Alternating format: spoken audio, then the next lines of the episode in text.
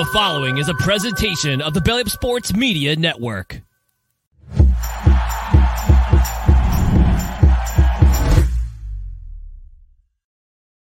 And welcome in, everybody, to another episode of the High Low Sports Podcast. We appreciate y'all for joining us here on this Wednesday evening, the last Wednesday of the calendar year before we hit 2024. And it has been quite the year. It is DJ, joined as always by my co host, Kelsey. And you know what, Kelsey? We've had some ups this year, we've had some downs, everything in between in the sports world. We're going to recap some of that and a little bit more moving forward. So it should definitely be a fun show looking back.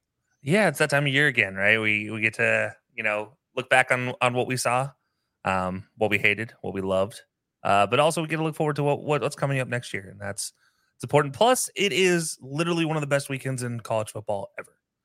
Absolutely, we're going to be looking at the college football playoffs slated to come up this week, as well as some big bowl games, which a couple of them, some players have opted out recently as well, too. Unfortunately, we're still going to enjoy those. But without further ado, I think it's about time we head on into the tip off. And the tip off, of course, brought to you by our friends over at SeatGeek. Use code Sports for $20 off your first set of tickets for any sporting event, concert, anything in between. And as you mentioned it, we last week we talked about the FCS championship coming up. Well, this year we're going to talk about the BCS, if you will, for lack of better terms, Division One college football playoffs right around the corner. We've been looking forward to it all year they kind the committee kind of got it wrong, but we're gonna make do with it because there's still some fun matchups as well too.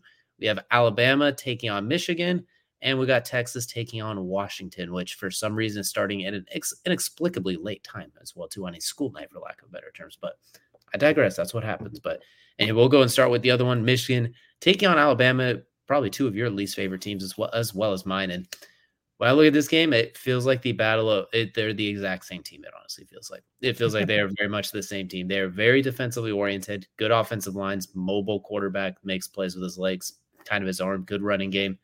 They're going to win their games 21 to 7 most of the time if they could have their way. Unless the other offense just keeps turning it over, then it turns into 30 to 7. But this game, whatever the under is, I'm leaning towards the under in this game. It should be a good game, but I'm taking the under. I think these two teams are going to punch each other in the face. And the question is, does Michigan cave after that first punch, which they've kind of done a little bit the last two playoffs they've been into. Like Georgia a couple years ago smacked them out of the gate. TCU got them into a track meet and they had no answer because they couldn't. You can't punch, we can't see, I guess, which is what it ended up turning into. Turned into the old Muhammad Ali thing. But I think this one's they're both going to swing right away. There, it's going to be the Rocky and Apollo Creed at the end of Rocky Three, where freezes right when they both throw that right hand right at each other, two inches away from their face. I think that's what this game is going to be, and it's going to be whoever flinches first. And we know Alabama's not going to flinch off the first punch. Question is, does Michigan do so? That's a good question. At least this time we'll at least find out who the winner is officially. Officially find out who the winner is. Um, you know, say what you will, but uh, you know, Creed was it? Creed one almost tried to give it away. Um, we don't believe it, but they they they, they pulled the wool over our face. I don't I don't trust. no, but yeah, this is this is gonna be a fun matchup. Um, this is two honestly grinded out old school offenses, you're not going to see a whole bunch of yards thrown up in, in, in the passing game. You might see a couple hundred yard rushers though. Um, I mean, Blake Corum won, uh, Donovan Edwards, his backup, uh, backup um, hmm. running back adjacent. I don't know whatever you, you want to use for him. Um, on the flip side of things, Jalen Milroe and squad. That team is a tough running team. Uh, you don't really want to stand in their way. They are still a powerful running team, which is good because that's the one weakness for both defenses is both te- defenses are weak against the run.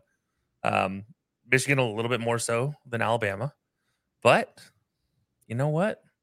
There's an opportunity here uh, for both teams to just like surprise everybody and light it up. And if that's going to happen, I think we're going to see Jalen Milroe be the one that lights it up and kind of shocks the world, if you will. Mm. Uh, I just I don't I don't think people think too highly of Jalen Milroe as a passer but I think he can and is a willing passer, similar to Jalen Hurts. He's a willing passer. Sometimes he's a little off target, but he can still throw for 300 plus yards in a game. I mean, at any given time. Um, they may not be the prettiest throws every time, and he may wait a little longer than most, but you know what? That's okay. You have plenty of time with that offensive line. Uh, also, the defensive line for Michigan, not that great with pass rushes. Um, so, yeah, I think this would be a fun game. Um, you know, I, I like your idea of maybe 30 point max uh, for one of the teams. Um, to me, I, I think I'm going to go like 50 total points, 55 total points in this one. I'm not sure what the over under is on this, but I do, I do like the idea about 50, 55 points in this game. I don't think any more than that. Um, if a team crosses 20 in the first half, I'll be shocked. Uh, let's just say that. I mean, there's there's no way um, I, I see that happening unless both teams are just like, oh, you know what, we're gonna fool the other and, and pass the ball nonstop. Uh, but no, you can see a lot of a lot of talent there. Um, three guys that finished in the top ten voting in the Heisman Trophy in this game. Uh, one should not have been there, JJ. Um, the other two, rightfully so. Blake Corum, well deserving. Uh, Jalen Milroe deserves the vote he got. Maybe not sixth place, but deserves the vote he got nonetheless. I guess fifth place. But yeah, I mean, it'll be a fun game. You're gonna see a lot of talent on the field, but I think you're gonna see a lot of miscues from offenses uh, in the passing game, and that's just gonna irritate every single fan. So if you're not a fan of either one of these teams, enjoy. Hmm. Uh, this is gonna be the one time you can sit here and watch Michigan and Alabama and not really hate yourself because you're gonna be enjoying all the miscues you're gonna see. Um, but both defenses still really they're solid nonetheless. And as all as much as I just crapped on both of them, they're they're still solid. Uh, I mean, we're still talking about two top twenty defenses in college football. You, you can't really go wrong. So yeah, it'll be fun though, uh, top to bottom. I think this is a fun matchup. Um, you know, I'm I'm excited for it for sure. I will say too, I'm curious to see what Alabama's edge is. Like Dallas Turner, like they have some dogs on the edges. They've been getting after it all season. Their edge game has been absolutely strong. Two guys going to the draft most likely, or when they do go to the NFL, they're they're going to go to the NFL if they want to. I think it's going to be key on whoever the backside is to basically I say I'm not helping in run. I'm taking JJ McCarthy's backside boot out of the out of the out of the play because we know how that's where he's at his best is when he's rolling, coming off a of play action, getting outside the pocket, that sort of thing as well too. When he's on the move, for lack of better terms if Dallas Turner and those backside edges cannot get too greedy, stay in the rush lanes, even on just basic passing situations, you have to rush them. Kind of like what they talk about doing with Jalen Hurts, just to continue on that tra- trajectory. Is you don't want to sprint upfield like your Dwight Freeney back in the day on the on that turf on third and sixteen. You got to get upfield. Was it? But you also don't want to sit back too much. Exactly. You got to fi- try and find a rush without flying upfield. You got to kind of bend, if that makes sense. You got to turn into clamps or vice grips. Or if you're in a sprint upfield, you better have one nasty spin move to get back in when they when you try and step up in the pocket. So I'm going to be curious how they take care of that. In Michigan, as you mentioned, not as much firepower on defense as like when they had Aidan Hutchinson, David Ojabo in the last couple of years, but they are a very good sum of the parts defense, and I think their secondary is a little bit better. So I'm going to be curious how those two teams attack each other for sure. But if we go to the opposite end of the playoff, we're going to flip everything we said and just throw that out the window and go with the exact opposite. As we got Washington taking on Texas, and this is offense, offense, a little bit more offense with a sprinkle of points. That I I think whatever the over under is, you look at the over this one. It's you were saying maybe 50 to 55 for the other ones about the max you cap it at. That's where this one's going to start, I feel like. Michael Penix, Rome Odunze, just that offense in general for Washington. It's two top 16 scoring offenses, I believe, and they would be higher if they didn't kind of just coast in a few games, or in Washington's case, sit everybody in fourth quarters because they're up by they're up 28 to 7. So I think it's going to be who can run the ball, honestly, who can run the ball and who can avoid mistakes. Because Texas showed the ability to run the ball at Alabama, nonetheless, to close that game out. Washington, the last month, honestly, has kind of surprised both of us how well they've run the ball against Oregon, as well as I believe it was Washington State, and just some of these games like, oh, they can run the ball and they can run it very well. USC, where when they have to, they could control the clock. And we know Michael Penix, he's if there's an inch, he's going to take him out. He's going to throw that ball through. He's going to throw that ball from 30 yards away and land it in a mailbox without a problem, especially on those outbreaking routes, those deep down the field routes, those crossing routes to Odunze, who with his big frame, six three, he's going to be a first round pick too. Defensively, neither defense is scaring anybody. They're just opportunistic. You you make a mistake, they might take it and go the other way. But whatever the over under is, we're looking at the over. It's going to start at 55. I feel like like both of these offenses, it should be unless they both decide to go full ball control because they're scared of their defenses. But that doesn't seem like a Sarkisian MO for one for Texas. And Michael Penix wouldn't allow that either. They're going to try and light it up. Yeah, I mean, it's it's, it's going to be important for Washington. They're going to need to get the uh, their um, run game going in this game, and I don't know how that's going to work with big old sweat in the middle of Texas defense.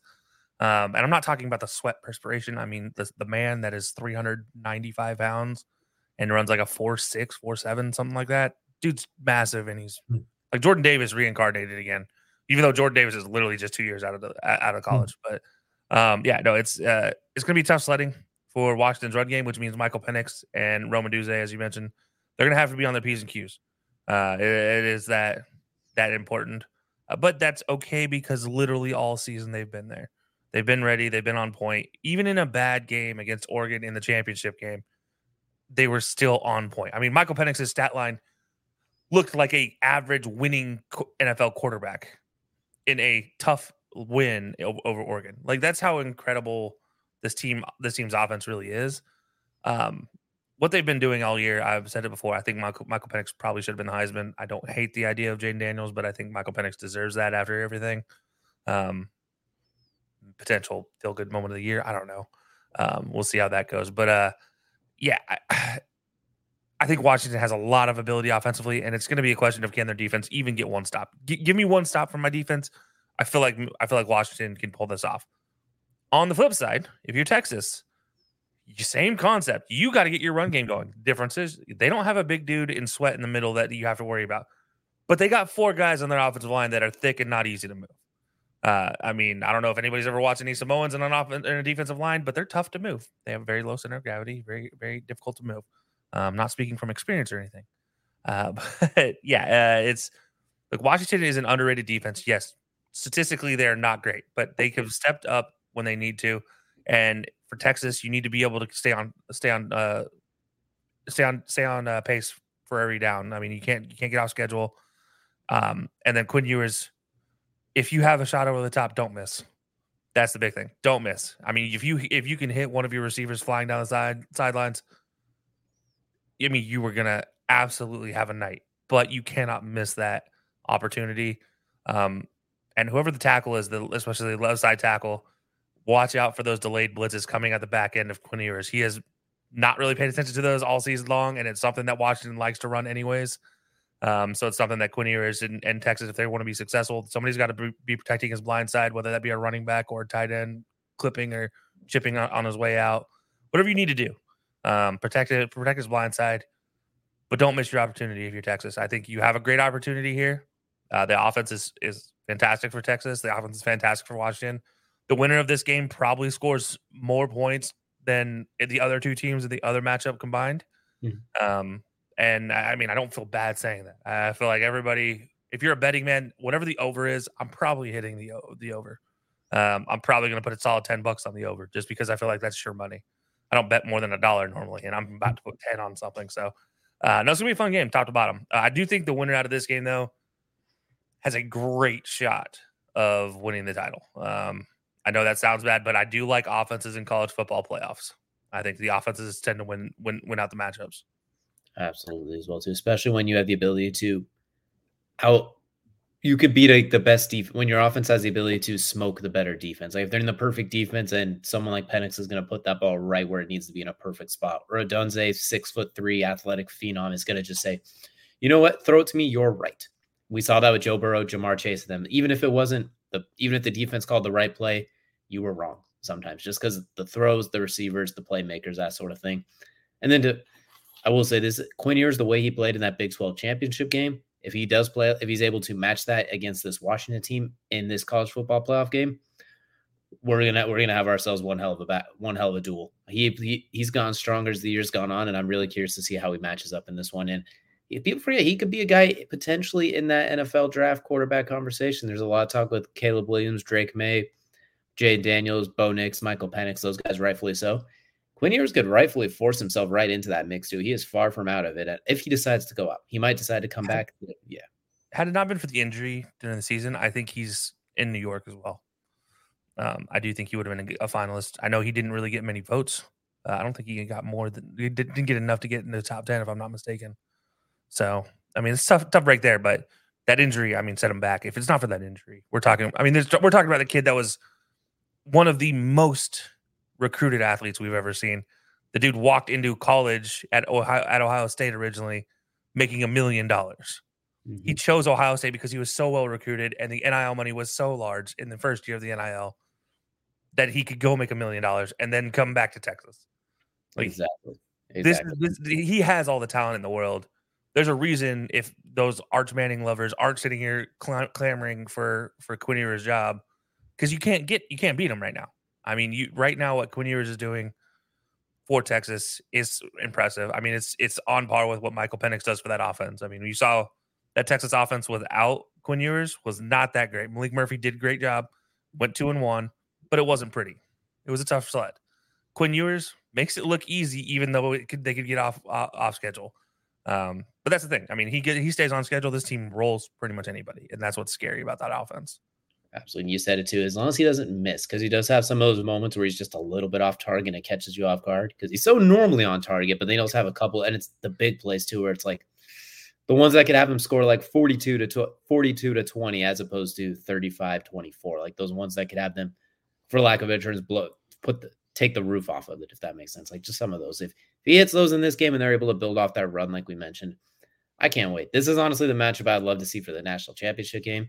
I'm glad we are guaranteed to get it by having it being a semifinal. But like you mentioned, I think both of these teams have a damn good shot against those other two teams too. I'm really excited to see how it goes, and I want to see which defense steps up because in these type of games, one of the defenses always steps up and sometimes almost surprisingly shuts down the other offense. But maybe we end up getting an under just because everyone's hyping the over, then one of the defenses comes and shuts it down. But I'm looking forward to seeing these defenses come to play. And you know what? I, I look forward to this college football playoff this is the year we needed 12 teams because there's still Florida State, Georgia, and other teams that deserve to be here. There was there's a lot of cream at the top of the crop this year. I'm looking forward to seeing these ones because three out of these four teams there was absolutely no de- no debate they should be in there. At least amongst us, we thought three out of the four guaranteed should be in there. So then the fourth one, there's we won't get into that. we don't have a show for that. is the fourth team a good team? Yes. Are all four teams quality, high quality, and uh, uh, college football teams? Absolutely, undoubtedly. Nobody's saying they're not. And nobody's saying that even if you put the other undefeated team that didn't get included in the playoffs, that they wouldn't get washed. But we don't know that one of these four teams won't get washed in a game. So that's the whole point to take a quote from a great NFL coach, or at least a great meme, at least. Hmm. You play to win the game. The game isn't played on paper. You play to win the game. That's all there is to it. Whether you are undefeated or you are a two loss team, doesn't matter.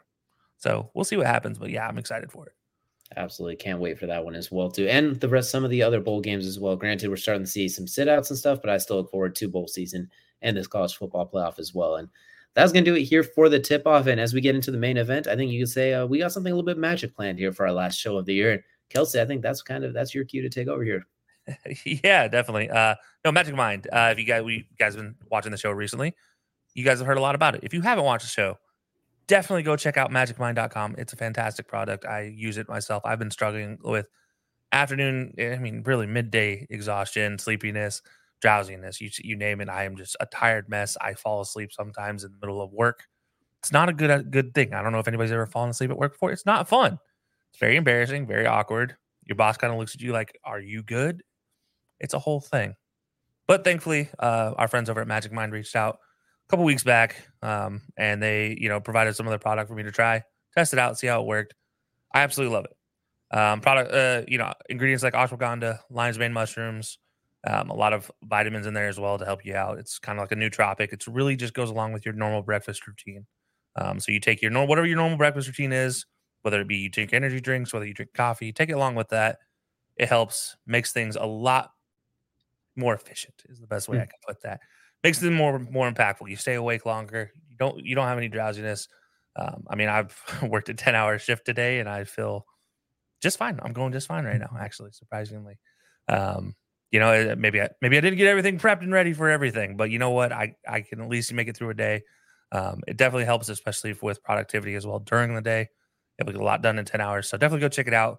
Head over to magicmind.com slash high low 20 for more information um, and use the code Hilo Sport or Hilo 20 to get more. And if you guys live near a Sprouts grocery store, um, Magic Mind will be in Sprouts starting in January. So go check that out.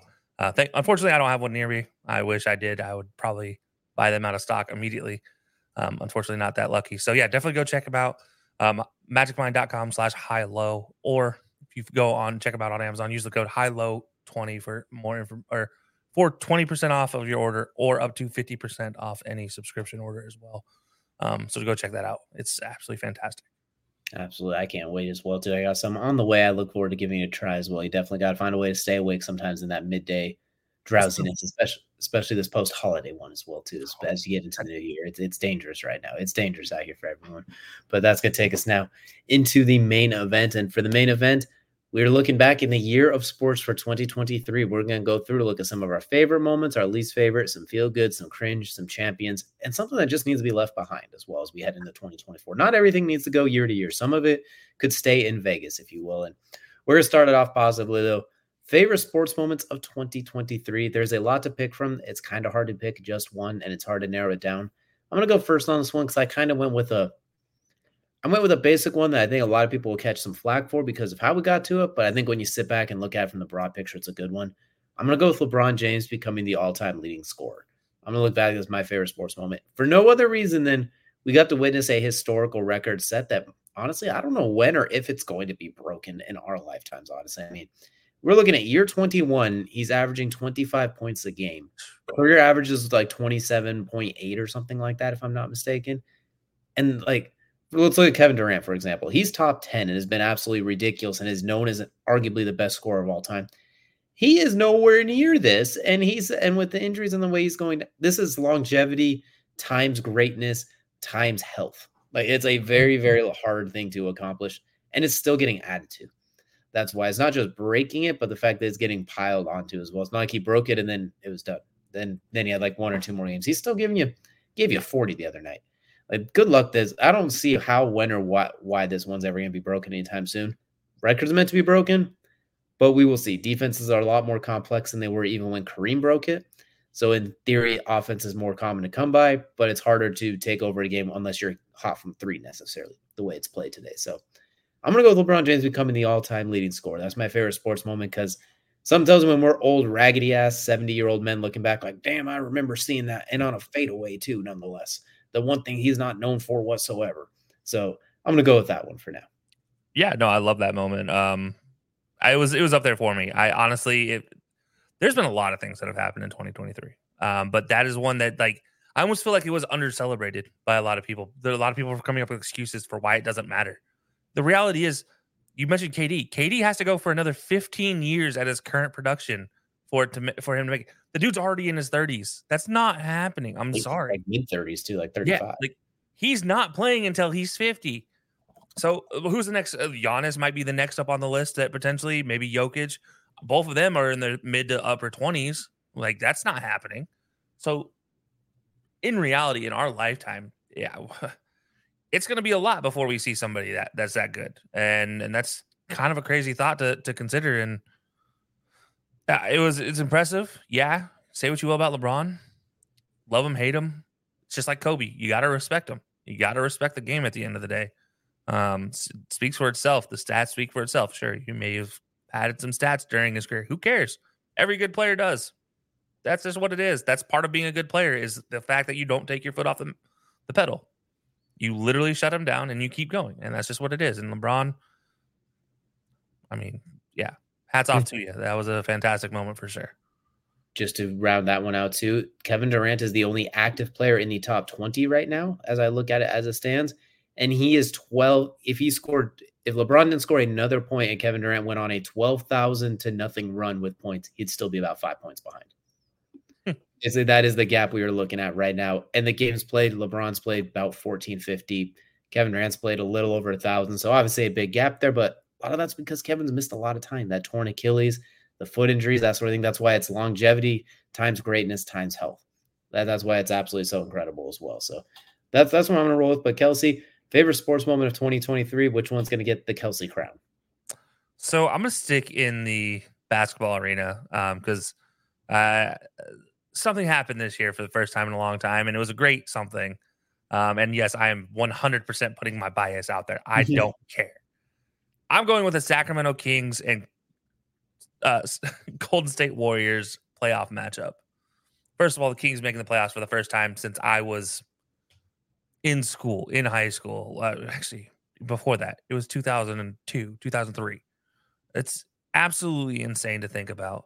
And to do so in dramatic fashion, going into game seven against one of the best teams, we saw some of the craziest moments in sports in that series alone the rest of the playoffs weren't near as good as that entire series was.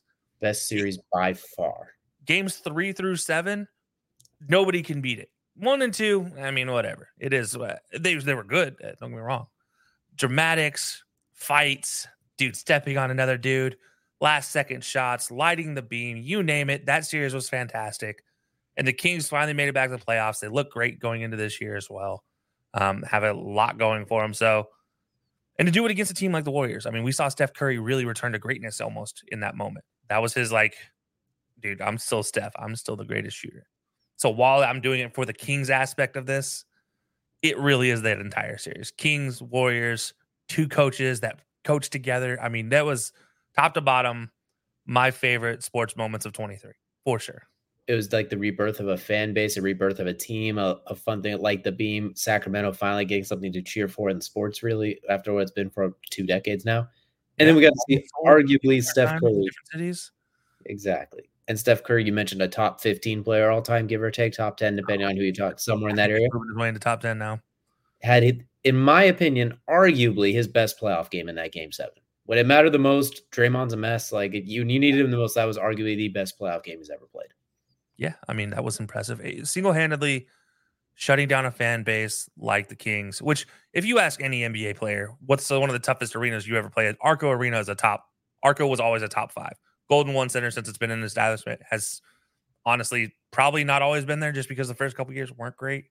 But I mean, you saw it right there. That's a resurgence of a fan base that's tough to shut down, and the cowbells be damned. Steph Curry was literally knocking down everything. I mean, that dude, he could have breathed life into something that died at that point in time. That's how on fire he was. It was it was fantastic for from just a sports standpoint, but realistically, as a King Kings fan, it was heartbreaking. But you know what? I loved the series nonetheless. It was still seriously, it was my favorite, hands down.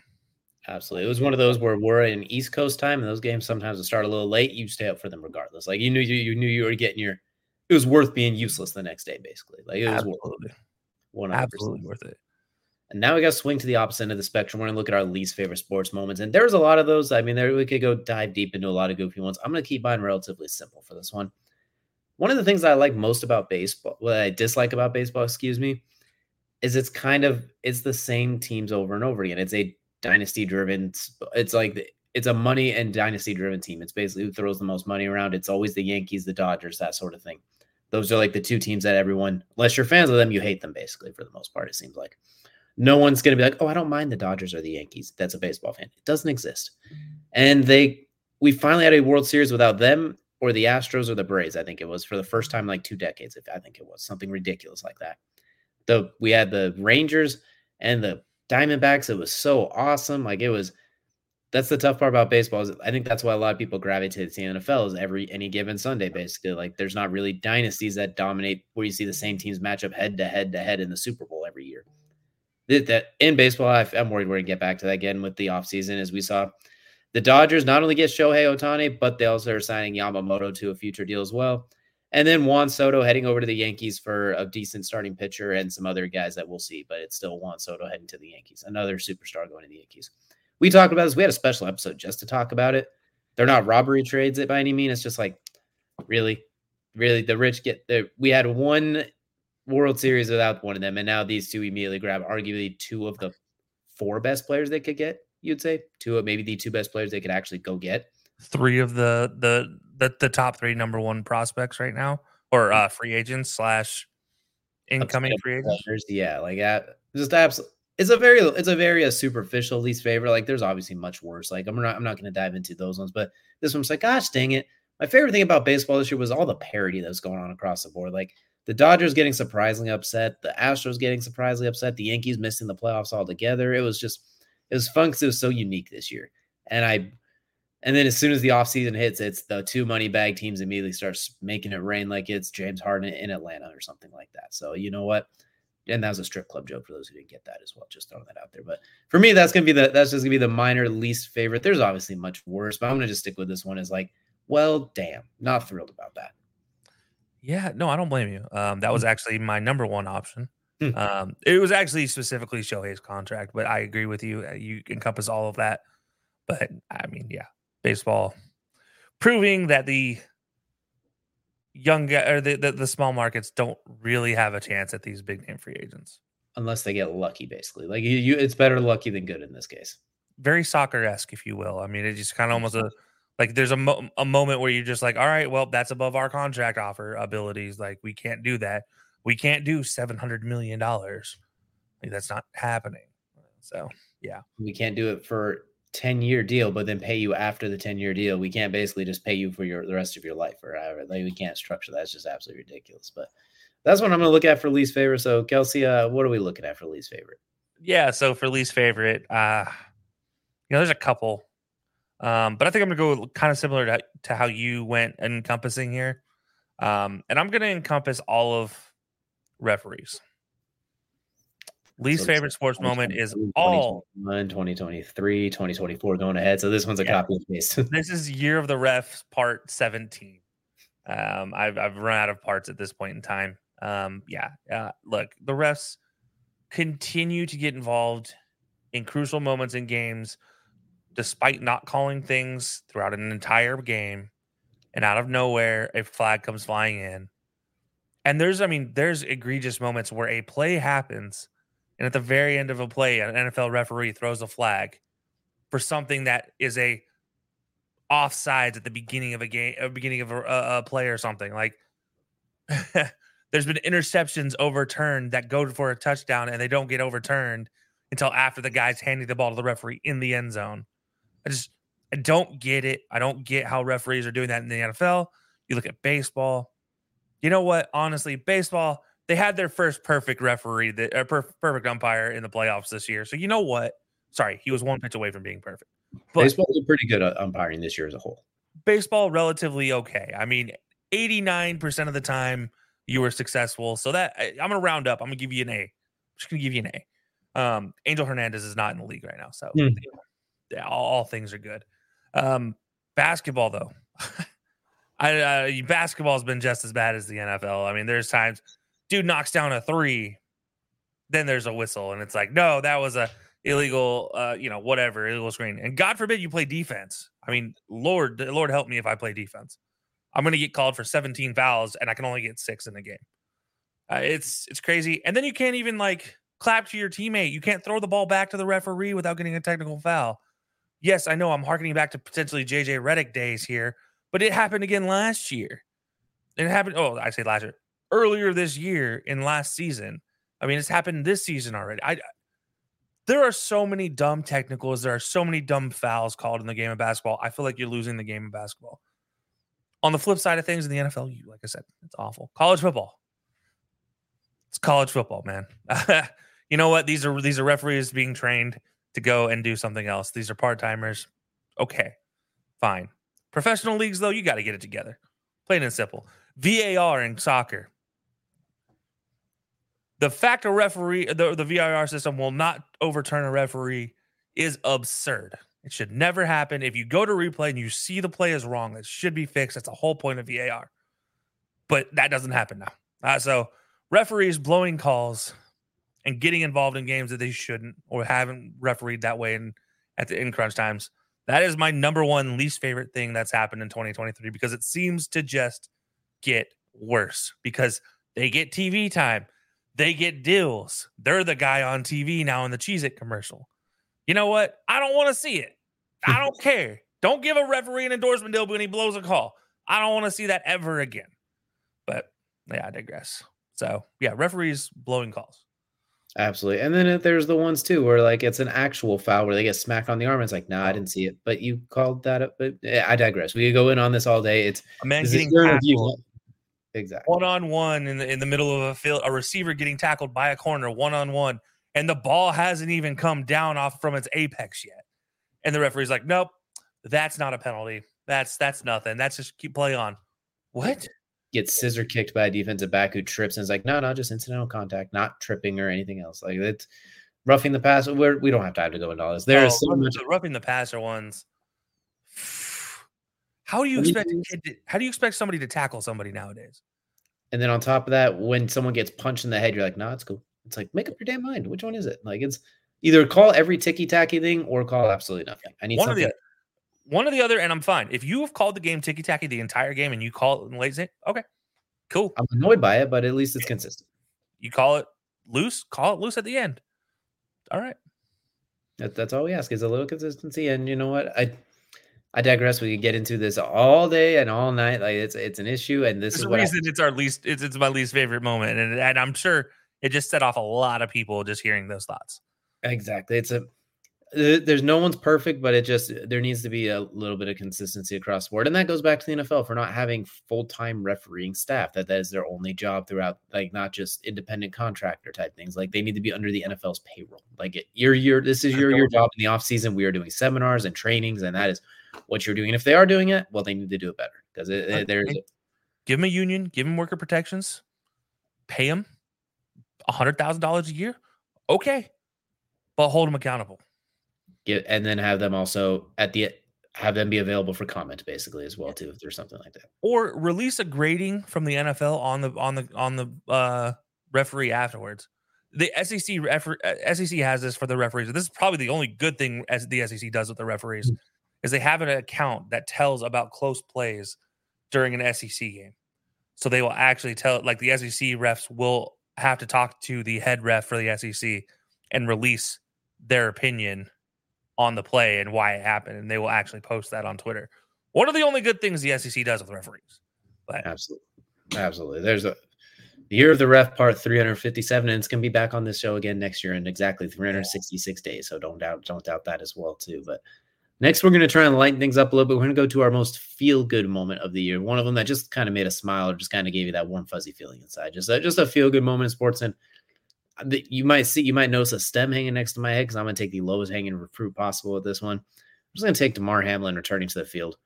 We we could both tag team this one. We could both stake the same one. I'm gonna I'll keep mine as just his preseason returning in the preseason, getting back on the field against the Colts, I believe it was too.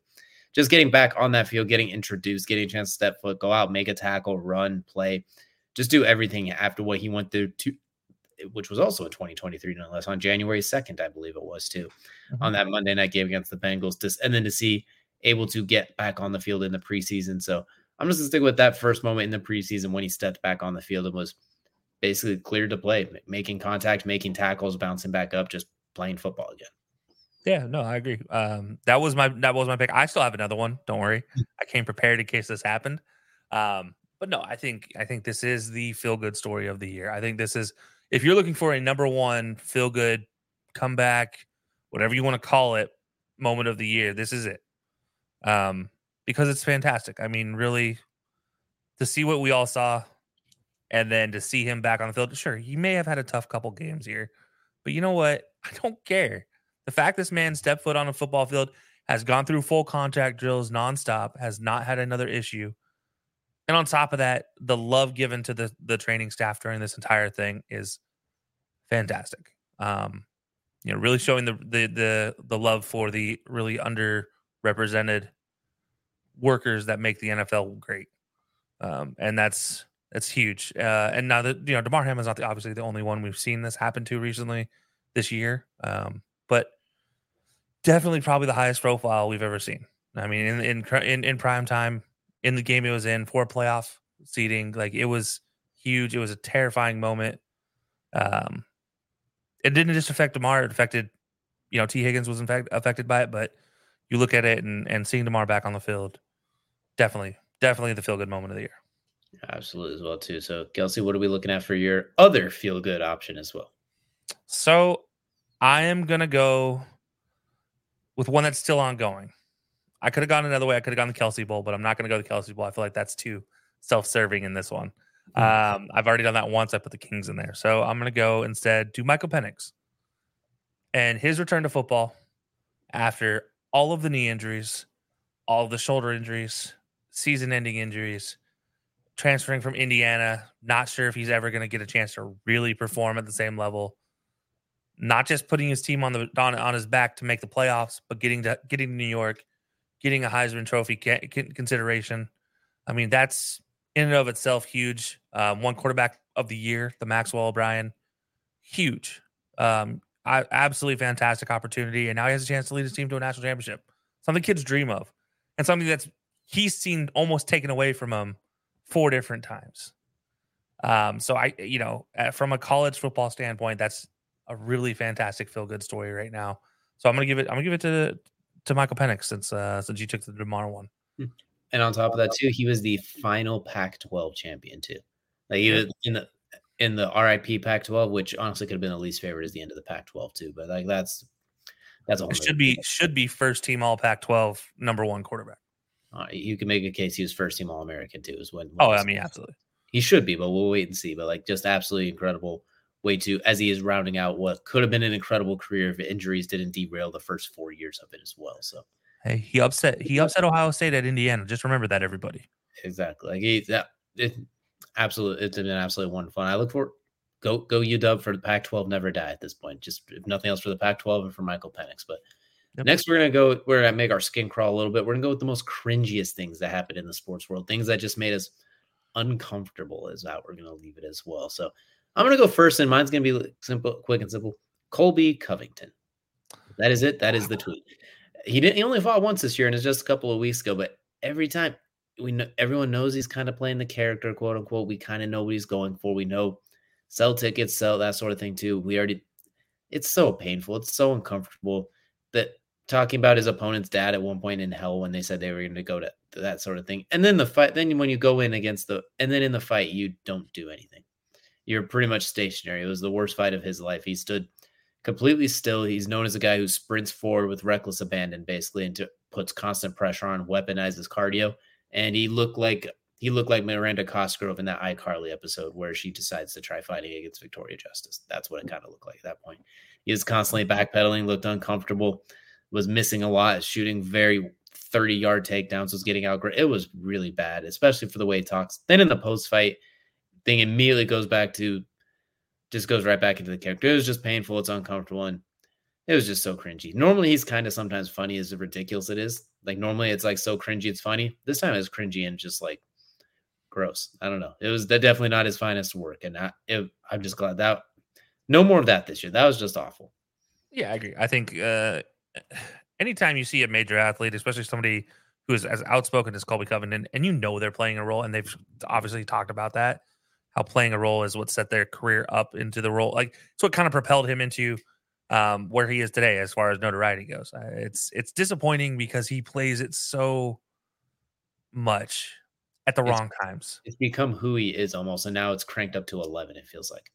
and it's like you know don't get me wrong there are times you can you can be that character that's fine but there are other times you just shut up um and colby covington didn't have that filter this year uh it was there was no shutting up for cole and i'm not saying shut up and dribble type shut up. I mean there are times you just don't play that character at that moment in time.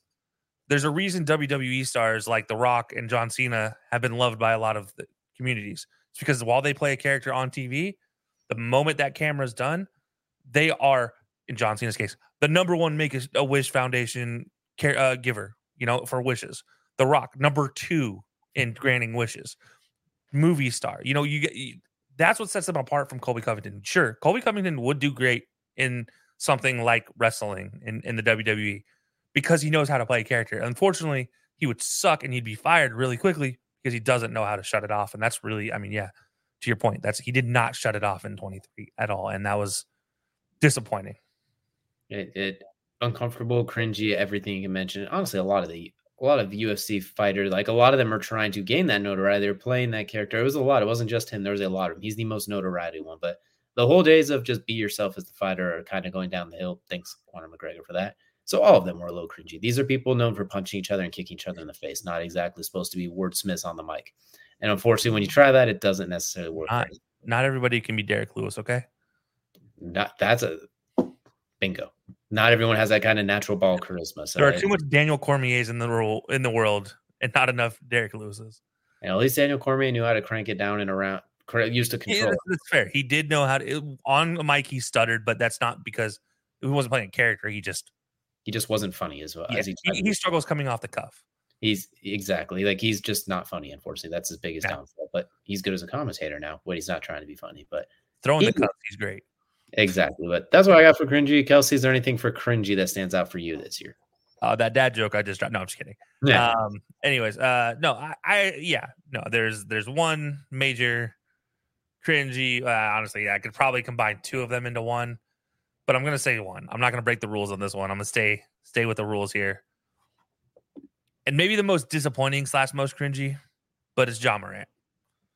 The entirety of the Ja Morant situation, from the Indiana incident to the incident on Instagram in the offseason and the lack of self awareness to do anything about it. And the hollow apology that he released during the after the second uh, after the uh the IG situation, like it's a struggle to to in, to to root for Ja Morant anymore. And, and I I like Ja Morant I did like him.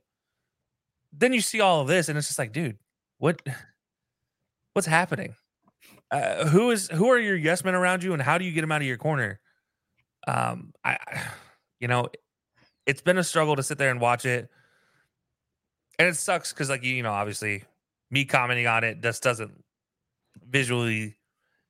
Uh, Rashard Mendenhall would have something to say if I commented on on on much of the Ja Morant situation. So I'm just going to say that it was a very cringy situation. Uh, Rashard Mendenhall very close second. Draymond also right there as well. But Ja Morant, number one cringy moment moment for the year, and it was really just an entire six month situation. Even dating back to preseason last year, I'd even throw it in there where he punched a college kid because the college kid was beating him and then talking trash about it, respectfully talking trash, and then he pulled out a gun on the kid.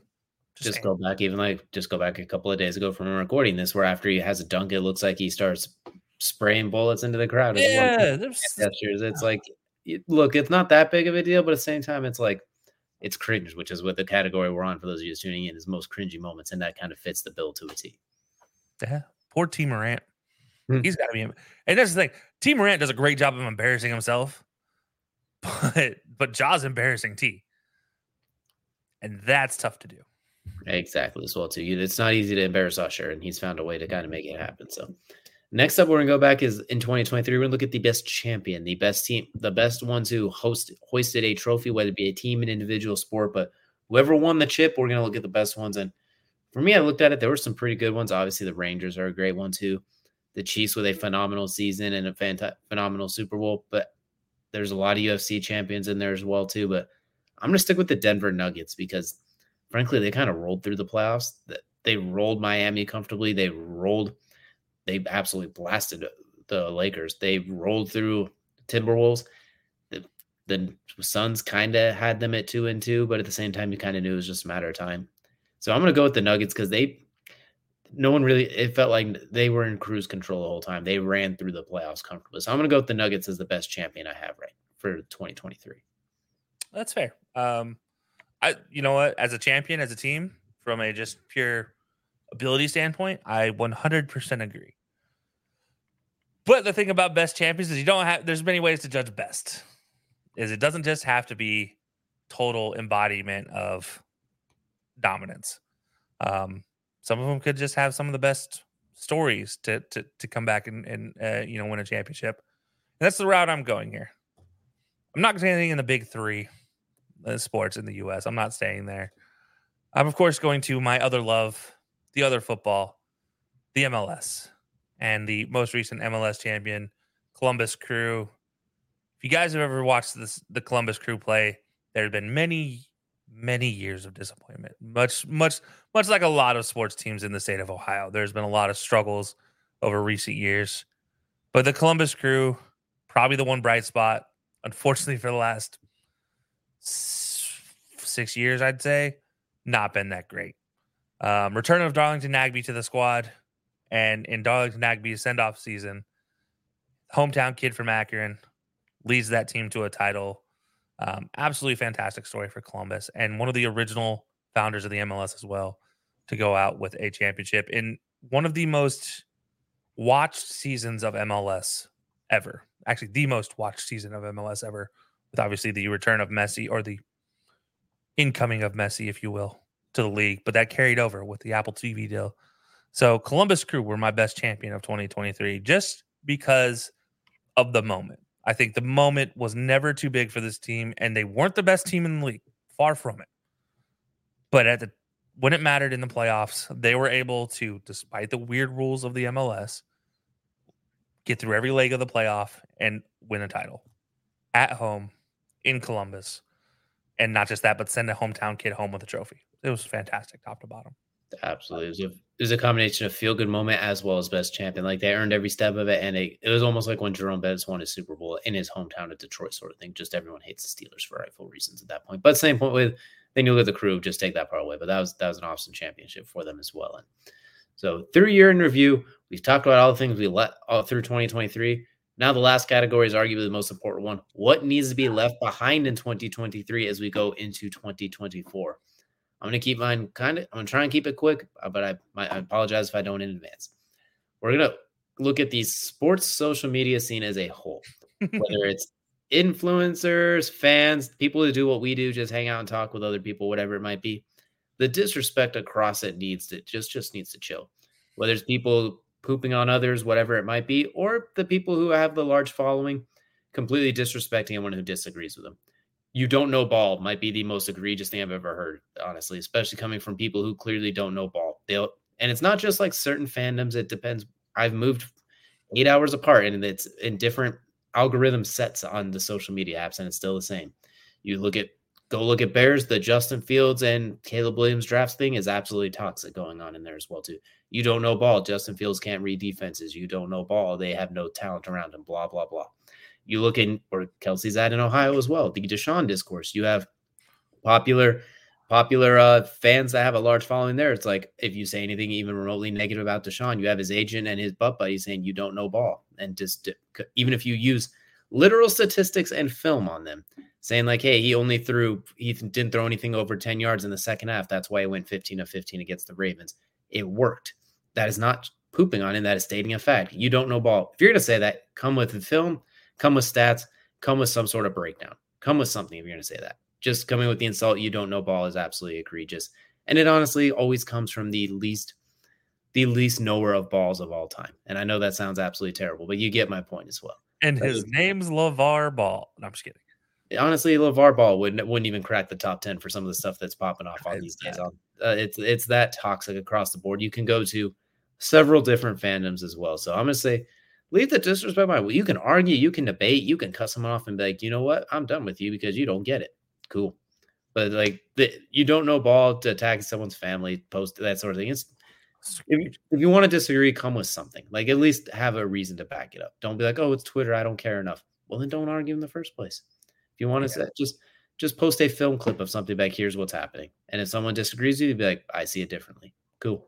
We're good. Doesn't have to be. It doesn't have to be war. It doesn't have to be a war every time. It could sometimes just be cool.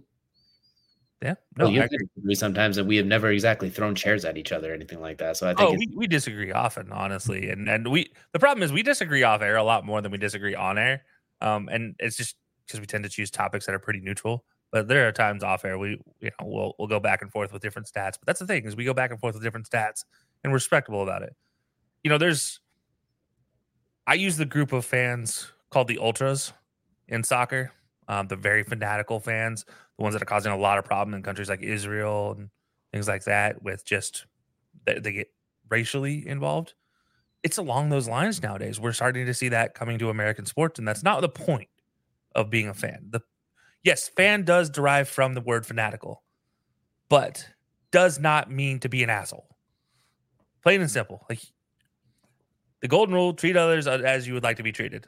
Should apply at all times, no matter what you're doing. Yes, you can debate. Yes, you can have a conversation. At the end of the day, shake the man's hand, buy him a beer, have a great day, or woman's hand. I, I, you know, you talk about it. There's constantly that you don't know ball and it's just left alone. There's the attacks on on on humans and their beliefs and their thoughts. It's we see enough of that in our everyday life. Sports is supposed to be a sanctuary away from that. I don't I don't want to see politics in my sports. Like I don't mind. I, there are times and places for politics, but amongst fans, I don't care what you know any of your beliefs are. Period. All I care about is what happened on the field and can you back up whatever your point is with a stat. Because if you can provide me a stat, I don't care how egregious the metric is. It could be one of those stupid saber metrics I absolutely hate. Extra base hits when he walks and the guy before him strikes out. I don't care. But if you come to me with a quality stat and it makes sense, I'll give you it. I'll say, all right, absolutely. I'm going to argue my point. But you know what? Cool. That's great. You know what? You dug up that one. Congratulations, because you put a lot more research into this than me. Mm-hmm. And that's, you know, that should be how the conversation go. But we've seen a lot less of that. It started with fans coming out of COVID in stadiums. It's now taken itself into the world of social media. I wholeheartedly agree with everything you just said.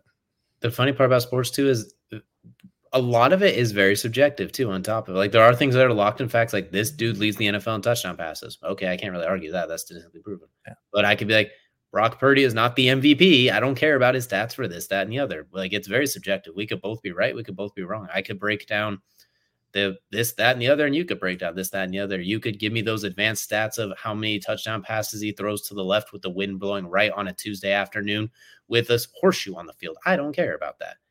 I get Higher or- Jacksonville, Cleveland. you, you get my point. Though. Like we could do that, or you could talk about like the hey, this they were five and one with him, or whatever it is. Like they're both right or wrong. Like it's all fine and dandy. It doesn't need to result in you know you don't know ball. It could just be like it's the Caleb Williams and Justin Fields thing. I think I Justin Fields is awesome, but I think they should honestly trade him because I think they both need a fresh change of scenery. And when you have a chance for a number one overall pick quarterback, it's hard to turn it down, especially someone with the hype of Caleb Williams at this point. Obviously, do your due diligence. And there's Drake Maye there too, who is number one quarterback in a lot of other classes and some other guys. My Uh, brother, who's a Bears fan, is doing everything in his power to be like, I want Marvin Harrison Jr. Damn it, get him, trade the other pick, and keep Justin Fields and do some this, that, and the other, or try and trade back like four spots, get Marvin Harrison Jr. and a buttload of picks because it's fun to have those picks and play Madden. There's two different ways. There's different ways to go about it. Both can be right. Both can be wrong. The only thing that matters is what comes to fruition, really. Yeah, I agree. Um, you know, as a person who is very adamant about not trading Justin Fields, um, and not drafting Caleb Williams number one overall, whoever you are, it could be the Bears, it could be anybody else. I don't care. And that's Don't draft him perfectly fair. I will not argue that because as the Justin Fields supporter of this show, and that we both are, I'm just the one who who's out to drive for it. I just think he's. I want him to go to Atlanta's and Arthur Smith to get fired because I want to see Justin Fields with Bijan Robinson, Drake London, and Kyle Pitts, and then with a competent head coach. But I'm being selfish that way. I want him out of Chicago because they hate him. Yeah, no, I agree. I agree. Uh, It's it's it's a simple conversation that should never escalate to the point of physical, or well, I just threats of physical violence um, over social media, or a family attack, or just a general dismiss. It's a, it's a very there's a there's a logical fallacy to attack on attack on the person. That's the immediate sign that somebody has lost an argument. Is the moment they attack the other person. We just had a mild disagreement. And not once did you say my head looks photoshopped. Yes, I remember that comment too from that YouTube video. My head is not photoshopped. I remember seeing that one on one of our tier Tuesdays. But my point stands. I've taken enough time for this one, Kelsey. It is your turn. What is something for 2023 that we want to leave behind as we head into 2024? Mine's going to be short, sweet, and to the point because it's still ongoing, and I really hope it ends so shortly. The Detroit Pistons win a freaking game, What will this 27 Cade Cunningham need to do. You were up by 15. It was 22 to 7. You were on your way. You had your number one pick last year, give you 45 points, And, and you lost. What? I'm sorry. How? Uh, Detroit Pistons are the things I want to leave behind in 2023 because that loss record right now is absolutely egregious and I'm tired of seeing it. It's funny, but I'm tired of seeing it. Uh, realistically, so many good things are happening in Detroit, and then there's the Pistons. there have been every team in every sport has won a game other than baseball who has not played yet since the Texas Rangers have won the World Series. Every other team in, in major American sports has won a game. It's a, it's absolutely egregious. And you know what? I I kind of want to find what the what the odds are for them to make the playoffs. Because how funny would that be if they did the exact opposite as soon as 2024 hit and they just won like 30 of 35 games or something insane. I'll put a dollar on it. I, you know what? Come on, Pistons. You got this. Cade Cunningham is the real deal. Clearly, the rest of that team and Monty Williams has some work to do. They, they- there's a lot going on there. There's a mess there, but that's gonna do it for our main event in the year in review. Now we're gonna quickly dip in to Kelsey's favorite part of the show, and that is, of course, crunch time. Crunch time, of course, brought to you by our good friends over at Outlier. Go to outlier.bet backslash high sports. Get yourself a free seven day trial. Bet smarter, not harder for everything you need from odds, trends, and everything to make some smarter bets. And you know, Kelsey, we're just gonna keep this quick and sweet. We appreciate you all for joining us throughout this year, as well as every other those who've been with us for reoccurring years. It's always a pleasure to hang out, talk sports with you all. Hopefully, you all had a great holiday break and a happy new year ahead. And we can't wait to do it again next year. It's always been a pleasure to it's always been a pleasure to chat, talk sports with you, as well as some of the people that tune in, and plenty more to go. I hope. Oh yeah, no, it's what we're going on. What our fourth year now? Year we've gone four years down now. Yeah. Yeah, four years. Wow. Um, it's flying by. We've, you know, obviously seen some ups and downs. It's been fantastic nonetheless. We've gotten a lot of fun things we've been able to do from coming and, and covering the draft in Cleveland to oh wait, we're moving to Cleveland to no, no, neither of us live in Cleveland. uh, and we got, you know, we got to do a lot of fun things with Browns tailgates. We got Stillers tailgates. Been to Hall of Fame, you know, Fantasy Football Expo. There's been a lot of fun things. Got to meet, got to meet Dez Bryant this week, this year, despite you twisting your ankle. Still a fantastic trip. Maybe that's what you leave behind in 2023. Maybe it's the sprained ankle in 2023. But no, it's been a fantastic time. Let's leave injuries behind. That's what it is. Yeah, uh, fantastic year, fantastic fun. Um, every time we get it, we get to do this this is honestly my bright spot of, of Wednesdays. I'll wake up in the morning. It's like, oh, it's Wednesday. It's the middle of the week. Oh, it's Wednesday. We got a podcast to do tonight. I love it every time. Who knows? Maybe we get to do this more often in the future. Um, but yeah, no, I appreciate it. I appreciate everybody that tunes in. Still, thanks, mom. Um, thanks, DJ's mom and dad. Appreciate you guys. Uh, thanks, Kate, for tuning in. Um, thanks, Brew, for not barking this time. Hmm. Archie for you know just chilling on the bed the whole time. Absolutely. The the the yeah, thank you, dogs, for now. Thanks for not squeezing this time as well, too. But we appreciate y'all for joining us. We will see you all again next year.